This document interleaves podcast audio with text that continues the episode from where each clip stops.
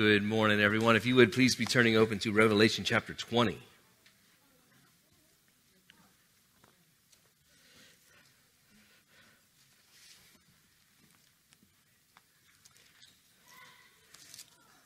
This is maybe a chapter that you have been waiting a long time to get some direction on. I just want you to know I come offering no conclusions on this chapter. The millennial reign of Christ, I offer no conclusions. I have an opinion, no conclusions. So we'll see as we go through it.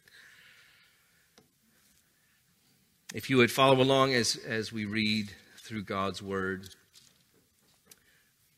Revelation 20, verse 1. Then I saw an angel coming down from heaven, holding in his hand the key to the bottomless pit and a great chain. And he seized the dragon, that ancient serpent, who is the devil and Satan, and bound him for a thousand years, and threw him into the pit, and shut it, and sealed it over him, so that he might not deceive the nations any longer until the thousand years were ended. After that, he must be released for a little while. Then I saw thrones, and seated them, seated on them, were those to whom the authority to judge was committed. Also, I saw the souls of those who had been beheaded for the testimony of Jesus and for the word of God, and those who had not worshipped the beast or its image, and had not received its mark on their foreheads or their hands. They came to life and reigned with Christ for a thousand years. The rest of the dead did not come to life until the thousand years were ended. This is the first resurrection.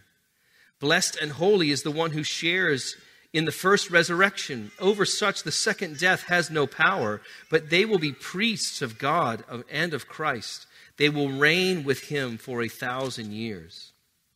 And when the thousand years are ended, Satan will be released from his prison and will come out to deceive the nations that are at the four corners of the earth, Gog and Magog, together them to gather them for battle. Their number is like the sand of the sea, and they marched up over the broad plain of the earth and surrounded the camp of the saints and the beloved city. But fire came down from heaven and consumed them, and the devil who had deceived them was thrown into the lake of fire and sulfur, where the beast and the false prophet were, and they were tormented day and night forever and ever. Then I saw a great white throne, and him who was seated on it. From his presence, earth and sky fled away, and no place was found for them. And I saw the dead, great and small, standing before the throne, and books were opened. Then another book was opened, which is the book of life. And the dead were judged by what was written in the books, according to what they had done. And the sea gave up the dead who were in it. Death and Hades gave up the dead who were in them, and they were judged, each one of them, according to what they had done. Then death and Hades were thrown into the lake of fire. This is the second death, the lake of fire. And if anyone's name was not found written in the book of life, he was thrown into the lake of fire. Lord, as we continue to journey through your word, uh, as you describe the end of time and the culmination of your kingdom on the earth, God, we ask that we would be rightfully affected by your love and compassion for the lost. That we would be marked by mercy. We'd be marked by compassion, just as you are. So, to give us understanding, give us hope through our understanding. In Jesus' name we pray. Amen. This chapter is one that carries a lot of confusion. And we need to be careful how we approach it because uh, the millennial reign of Christ, his thousand years that's being described here, is a secondary issue within the Christian community. Uh, just past Wednesday morning, the men's training, we went through Romans. What chapter was that in Romans? Somewhere in Romans, the end of the book, because yeah, the chapter study that we have is different than the chapter of Romans. That's why I was confused. Uh, but we went over uh, primary and secondary issues within the body of Christ and how things are elevated from things that should not be divisive. We elevate them to this place of, no, this is the only way to do this in Christianity. And it causes division and consternation in people. We don't want this to have that effect. We don't want this to stir up conflict or strife.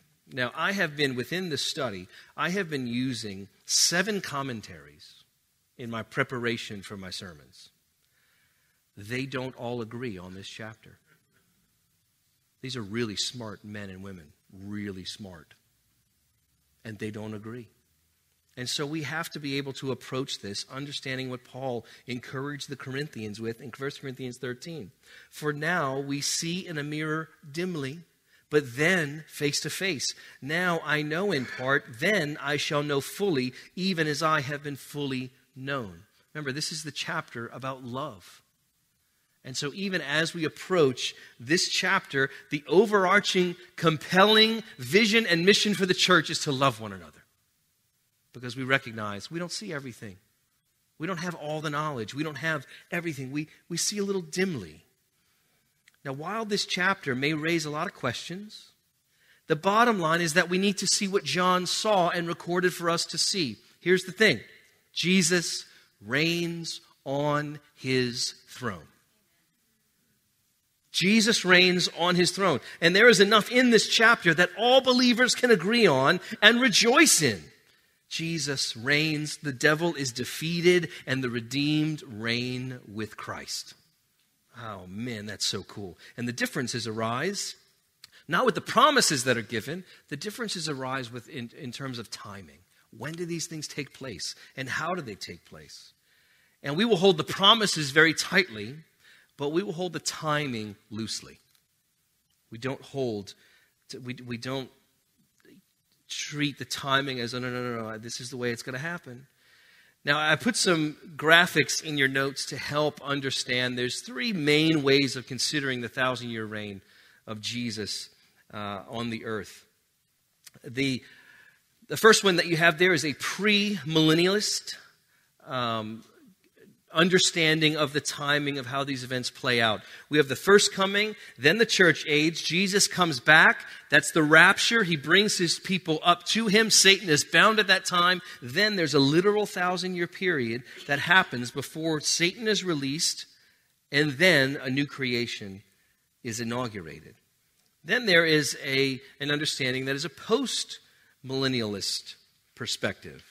And this is where the Jesus comes and we, we have a church age. The thousand years is not a figurative, it's not a literal thousand years, it's a figurative thousand years. At some point within the church age, Satan is bound and then released. But in a post millennial uh, conception, they, they look at the, this perspective looks at the, the power of the gospel to keep going on the earth and filling the earth. Now, there are, there are again, people that I have quoted a lot in my preaching over the years who hold to a postmillennial perspective. A lot have a premillennial perspective. And here is another one called an ah millennial perspective. The, in the Greek, ah means no. It negates the millennial. That's not really what's going on. Think of it more as it's already happening. It's inaugurated millennialism. Where this uh, teaching or perspective comes from Satan was bound when Jesus rose from the dead. That's when the binding started. It's not a literal thousand years, it's a figurative thousand years that lasts all along the church age. And when Jesus comes back for his second coming, everything ends. And Satan is released right before that for the battle. The battle, we're going to look at, the battle never happens because he thinks he can do something and he doesn't do it because Jesus rules. And then we have the new heaven and the new earth, which we'll get in chapter 21 and 22. Now, again, notice the agreement. Jesus will come again in bodily resurrected form to consummate his kingdom on a new earth. And we rejoice, we rejoice in these truths and we worship God for these truths. Now, ultimately, we are all pan millennialists. It's all going to pan out in the end. So we can agree on that. God has it. Jesus knows what's going on, and it will be exactly as he said. Now, as we look into chapter 20, uh, I think it would be helpful for us because we don't want to be here all afternoon. Uh, it's helpful for us to choose one framework to work with as we interpret chapter 20. Uh, now, for me, uh, I think the amillennial perspective helps me make sense of the events described here in this chapter, but along, alongside of Jesus' descriptions of his return in the Gospels and in the New Testament passages about his return. Now, I, I think the um, millennial perspective is also consistent with how to interpret numbers and symbols in the entirety of the book of Revelation. Uh, but this should not alarm you. If you're now concerned about my salvation, because I've said this, we need to have more conversations. Because if we think we can approach this as, we got it, we know what's happening, we're just looking, then you really haven't studied it enough. I, I can read three different perspectives and be persuaded in all three. I can. Now, for the past, well, 20 years ago, uh, I was a premillennialist, and I, I defended that position. So I can easily take that position and defend it again because I studied it and I thought I was convinced, and then got a hold of some other perspectives and went, wait a minute, hmm, what do we do with this? What do we do with this? And questions arise. But we hold, again, we hold this loosely. This is not something that we, uh, it's not something we force as a part of our fellowship within the family of God. Now, I, I, see the benefit of each of the perspectives as a framework, framework, but I also know that each one has drawbacks. Uh, pre, a premillennialist perspective can oftentimes, I find, be too pessimistic, where it just looks at the world and goes, uh huh, hell in a handbasket. Yep. And so that it, it, these, these are the faults of our own minds. A, a postmillennial perspective and framework can be too soft on suffering because as they look toward the kingdom advancing and the gospel proclamation having more and more power, the, the teaching is that heaven will come in its power and be more and more on the earth. And that will, it will not jumpstart, but that's the wrong word, but it will, it will be the beginnings of, of the reformation and refining of the earth for God's new earth. Now, an amillennial perspective uh, can lend itself to lack and overlook the urgency and the immediacy of Christ's return. So there, there, are, there are benefits and drawbacks to each one. And with uh, there were two commentaries I read this week that didn't agree with any all, any three of these. It's kind of like a combination, but one guy said, "Look, I'm not I'm just not satisfied with any of these." And they looked they had reasons for that, and they were compelling. But with with uh, the, the all these differences in mind, uh, but I think using an amillennial perspective will help us unpack the passage together. In the first three verses, we see that Satan is bound. Uh, again, we see that Jesus is in control. The angel, in, in the book of Revelation, or the beginning of the book, in the letters, he says he holds, when he, when he reveals himself to the churches, he holds the keys to death and Hades. So Jesus is in control. He holds the keys. He's not giving the keys over. And he holds a chain on which Satan is bound. His abilities are bound by, by God. He can't do anything apart from God's okay. And the devil is bound for a thousand years. The millennium is, is from two Greek words that mean a thousand years. If Jesus' millennial reign, if we're thinking it began at his resurrection, then Satan has been bound for the entire church age. What do we make of that? What do we think of his binding? How does he still work? In Mark 3, uh, when uh, Pharisees and leaders came to Jesus and said, You cast out demons by Beelzebub. It was a name for Satan that they used. And you do his work. And that's when Jesus said, Whoa, whoa, whoa, careful in how you ascribe his work because uh, you may not be forgiven. You can't take God's work and the power of God releasing people from the bondage of sin and demonic activity as something God does. And he says, How can a house divided can't do that? Can't stand. But then he comes to this. He says, No one can enter a man's house and plunder his goods unless he first binds the strong man. Then indeed he may plunder the house. I think Jesus was telling everyone what he would be doing at his resurrection. Remember, he gave his disciples authority, and what were they? They were casting out demons. All of that, that activity that was happening was beginning in his ministry, but I think he was bound when Jesus rose from the dead. And Satan, we're told, is in a prison. It doesn't mean he stopped working. Just because it's sealed doesn't mean he's muzzled.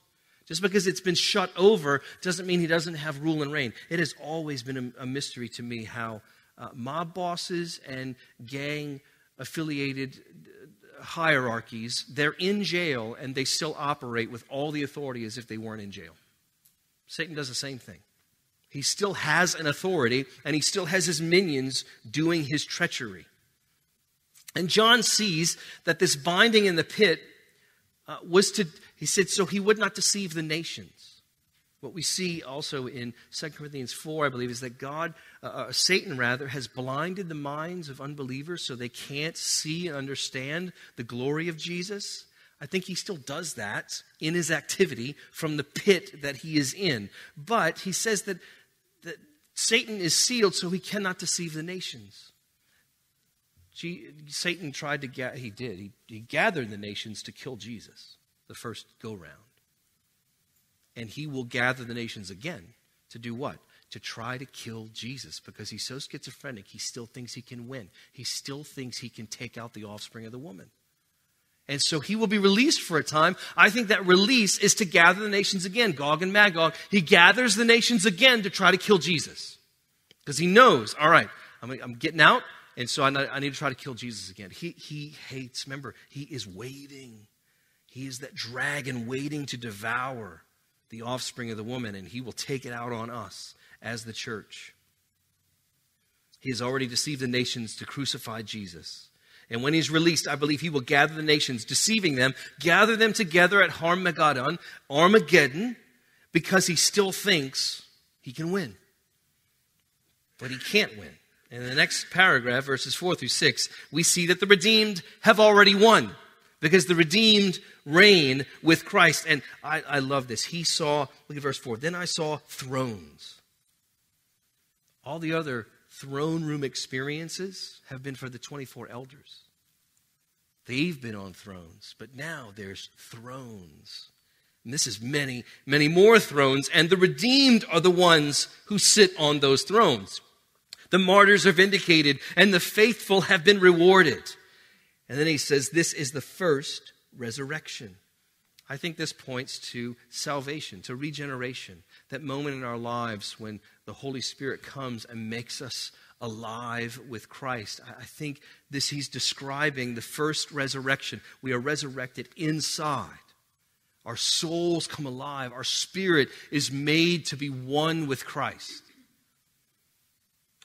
In Ephesians 2, I think Paul is alluding to this first resurrection, but God, being rich in mercy because of the great love with which He has loved us, even when we were dead in our trespasses, made us alive together with Christ. And by grace you have been saved. And then look in verse 6. He raised us up with him and seated us with him in the heavenly places in Christ Jesus. That's present active. We, we are presently, right now, as the redeemed, seated with Christ. That's why when I look at a premillennial perspective, I don't see that. It confuses me. It confuses me that how do we reign now and reign then? So we, well, they say, well, we're reigning spiritually, we'll reign physically with him on the earth. I'm also confused by how in a millennial reign, a thousand years, you still have the glory of Jesus and we, we would be ruling and reigning with him, but you still have unbelievers around who are still sinning. It confuses me. It confuses me. That's all. That's why I think the um, millennial helps me make sense of all right, no, we are seated with him. When we were born again, regenerated by the Spirit, we reign now forever with him. Our reign has already started, and there will be a physical reign when he comes back. I do think there is a physical reign that, when, that we will have with him, but we reign now, and he has seated us with him in the heavenly places with Christ. And I also see Romans 5 17 as a, a, a now component of this reigning. For if because of one man's trespass de- death reigned through that one man, much more will those who receive the abundance of grace and the free gift of righteousness reign in life through the one man, Jesus Christ. Now, there also is a reference to a second death. We have a first resur- resurrection and a second death. What would that be? I think it's the ultimate judgment that we've been looking at in the previous chapters of Revelation. There's a judgment, an ultimate judgment that's coming. It's at the end of this chapter with, with the great white throne. There is a judgment that is coming, but we, as God's redeemed, we don't have to fear that judgment because he has saved us. And what are we doing on those thrones? Look at verse 6. Blessed and holy is the one who shares in the first resurrection. Over such the second death has no power. I think that's the lake of fire death. But they will be priests of God and of Christ. I think this is now component as well. We are reigning with him during his inaugurated reign that happened as his, at his resurrection, and we are reigning as priests.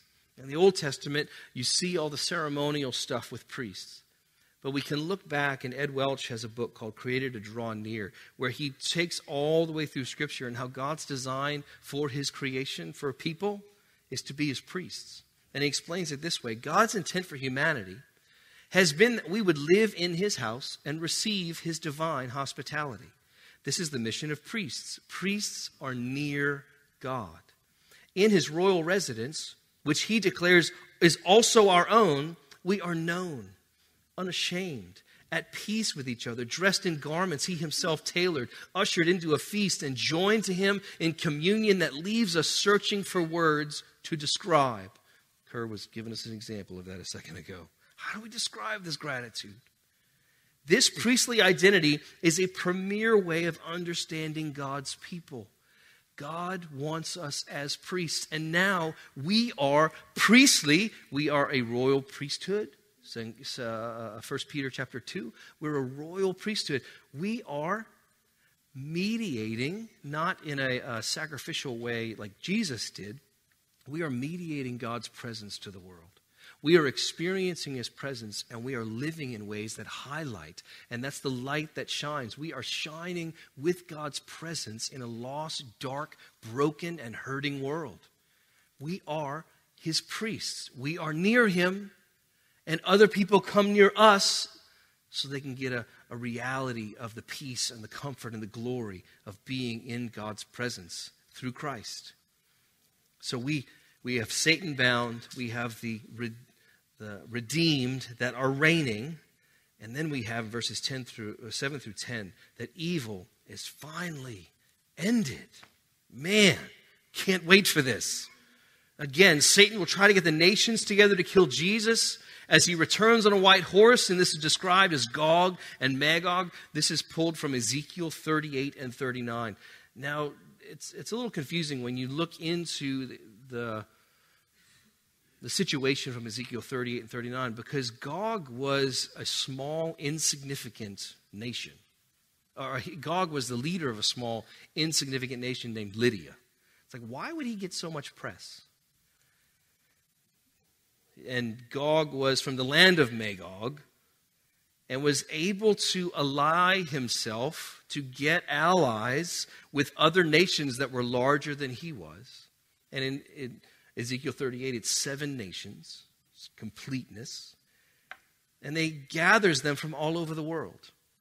I don't think in, in a lot of teaching, uh, Gog, Russia is defined uh, correlated with Gog because of where he rules and how it's from the north. But we see with Gog that he gathers everybody.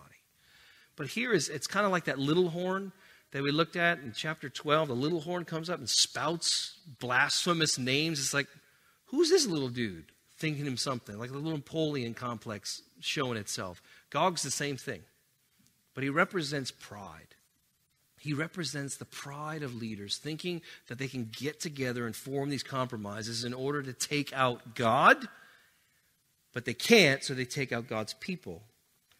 Iain Duguid, in his uh, reference and understanding of, of Ezekiel 38, he said that Gog is used to represent a fear inducing figure of cosmic proportions. And we see those people rise up in life. He's the representation of proud leaders who team together. And the nations assemble, but remember, there is never a fight. Fire comes down and consumes them. So they think they're coming together and fighting. But fire comes down when Jesus is there and he says, No, I've already won. The battle's already won.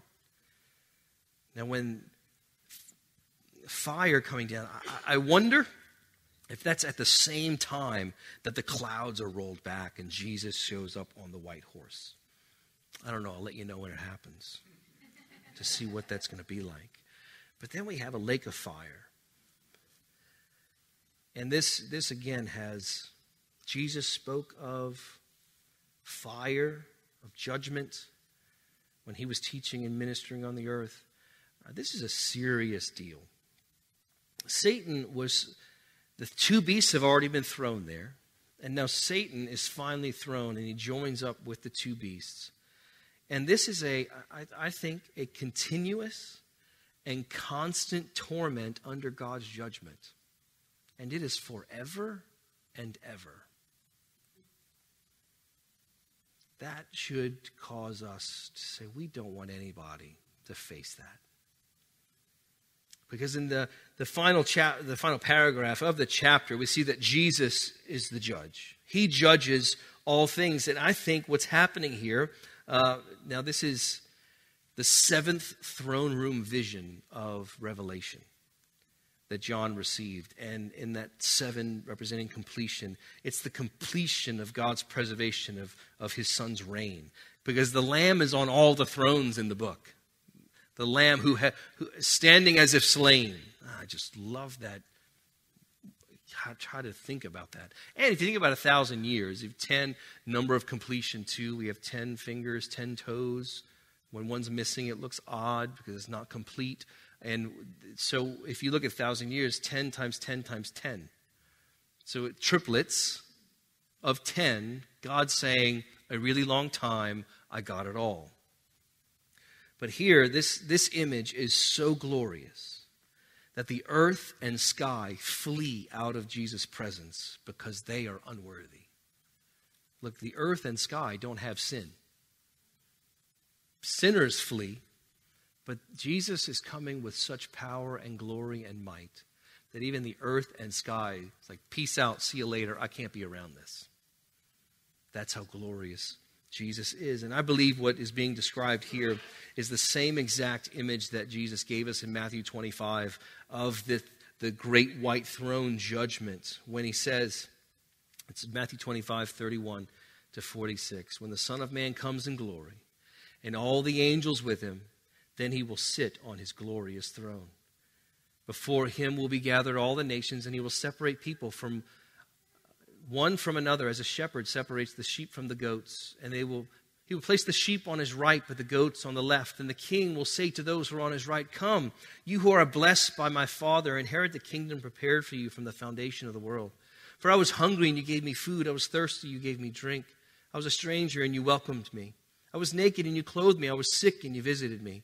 I was in prison, and you came to me. Then the righteous will answer him, saying, Lord, when did we see you hungry and feed you? Or thirsty and give you drink? And when did we see a stranger and see uh, you a, a stranger and welcome you or naked and clothe you? And when did we see the sick and you sick in prison and visit you? The king will answer them, Truly I say to you, as you did it to one of the least of these of my brothers, you did it to me. Remember when uh, Jesus appears to Paul on the Damas- Damascus road, and he said, Paul, Paul, stop persecuting me. Paul was he was persecuting Christians and rounding them up, putting them in jail. Jesus is with, that's why he says, one of these brothers, my brothers. Then he will say to those on his left, Depart from me, you cursed, into the eternal fire prepared for the devil and his angels. For I was hungry, and you gave me no food. I was thirsty, you gave me no drink. I was a stranger, and you did not welcome me. Naked, and you did not clothe me. Sick and in prison, you did not visit me. Then they also answer and say, Lord, when did we see you hungry or thirsty or a stranger or naked or sick or in prison did not minister to you? Then he will answer them, Truly I say to you, as you did, as you did not do it to one of the least of these, you did not do it to me. Then these will go away into eternal punishment, but the righteous into eternal life. I think this is a commentary of what we see, what John saw at the end of chapter 20 in Revelation. But we see books opened. And this is the deeds that Jesus goes through. With the sheep, he says, Your deeds demonstrate that you had my mark on you, you had my character on you. But to the, the goats, the ones on his left, he said, you, Your deeds show that you had the mark of the beast, the character of, of your father, the devil. But he will open these books Each of us has a book. It's our life in words, and it's also our sin in detail. Got big books. Mine's a big book.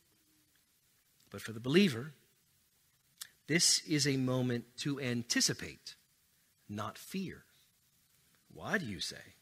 Because as God opens that book, and he looks at the deeds of our lives. Every deed that was in glorious uh, image of Christ in his ministry and who he is on the earth. Every one of those deeds, I think, jumps off the page and God says, Yes, well done. But when we get to the ones that have when we were faithless, we didn't believe the Lord, or we sinned, we were proud, or we lied, we came short. See, what happens is that our sin doesn't leap off the page because he shows us, kind of dips, tips the book to us, and over all of those sins is a big red mark. And we notice that it's not the mark of a red pen from an English teacher saying, do better. It's a mark of blood. Because Jesus' blood covers all of that sin. Then it leaps off the page and we celebrate. And we celebrate all that Jesus did to overcome every, to pay for every one of our deeds, every mark that was there that the devil himself wants to remind us of to keep us in shame. But remember, the ones who reign with him are unashamed. 1 Corinthians 4 5 is an incredible thing to think about. Therefore, do not pronounce judgment before the time, before the Lord comes, who will bring to light the things now hidden in darkness and will disclose the purposes of the heart. Got a little fear there. Don't have to fear. Jesus' blood covers the sins. Then listen. Then each one will receive his commendation from God. God will take, to, he will then say to us, not just well done. And Another translation says, He will, each man will receive his praise from God. Now, we immediately disqualify ourselves from that. Like, there's no way. Like, maybe like three things God can praise me for in my life. No, it's going to be more than our bad deeds. Because that's how God looks at us. It will be more. We want to be obedient. We don't want to be jerks in the Christian life. We want to display God's glory and His light, the light of Christ. We want to do that. But isn't it amazing that, that because of Jesus' pen, payment for the penalty of our sins, God then turns to us and says, Now let me take a moment to tell you how, how well you did on the earth in your life. Wow if we can grab a hold of that concept now, I think we will live lighter, we will live more joyful, and we will understand our identity in Christ a bit more.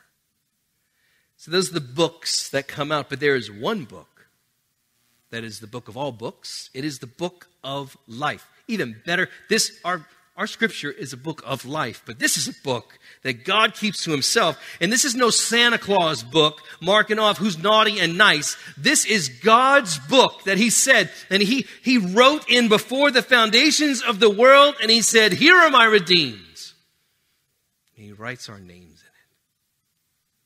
This list is the redeemed, the book of life, those who Jesus has died for. Maybe it's got, it's got our earthly name. Maybe it's got another name that he gives us. I don't know. But man, we want we want to preach the gospel with everything that we are and share the gospel with everything we are because we want to find out whose name is in the book of life. Who will turn to God in passionate pursuit of him and repentance and salvation. So what do we do now? What, how do we respond to this? Do we focus on a thousand years? I think we focus on what Jesus tried to understand and, and put the emphasis when he gave his disciples Matthew, uh, the, the story of the throne judgment, Matthew 25. and this is Kerr referenced this in uh, uh, Philippians 2.15. Serve the purpose of Jesus in this crooked generation. Every generation is crooked, but serve. That's the mark of Christ. Serve. So look for and serve the least of these. So when we come and think of the millennial reign of Christ, however it's going to pan out, we all agree there. It will pan out exactly like God wants. And there's not going to be, like, if the premillennialists are right, they're not going to be high fiving one another while the amills or post mills are like, man, thought I had something. That's not going to happen. We're going to see Jesus face to face, and we're going to love it. And then we'll understand, like, oh, oh, that's what he meant. Okay, I got it now. He will reveal that. But what do we do today? We serve the least of these. We show mercy, and we love people into the kingdom. We love them into the family of God. Amen? Let's pray. Lord, I thank you that even in the midst of uh, confusing and mind bending concepts in your word, God, you, you, you give us, you still give us enough to encourage us. You give us what we need because you want us to be encouraged in our life with you. And God, I thank you that we have courage today to live for you. And I pray that would have exponential effect as we seek to glory, uh, spread and, and uh, dwell in your glory every day of our lives. So, Lord, I pray that we would be more empowered as your priests those who are near you. May we feel your nearness. May we feel your presence and then go and serve people and share that presence with others. And God, that, that day when we stand before you, we'll be surprised. Really, that? When I did that, that mattered to you, God? Yes. So, Lord, I pray that you would give us faith to walk in your ways. We love you. In Jesus' name we pray. Amen. All right, let's remember as we recite our commission together that our commission to go to make disciples of the nations is to serve them. Serve. Give a cup of cold water. Jesus said that. You give a cup of cold water in my name. I'm, I'm, I'm exalted. So let's remind ourselves when Jesus says, Go therefore and make disciples of all nations, baptizing them in the name of the Father and of the Son and of the Holy Spirit teaching them to observe all that I have commanded you, and behold, I am with you always to the end of the age. Amen. Amen. God bless you.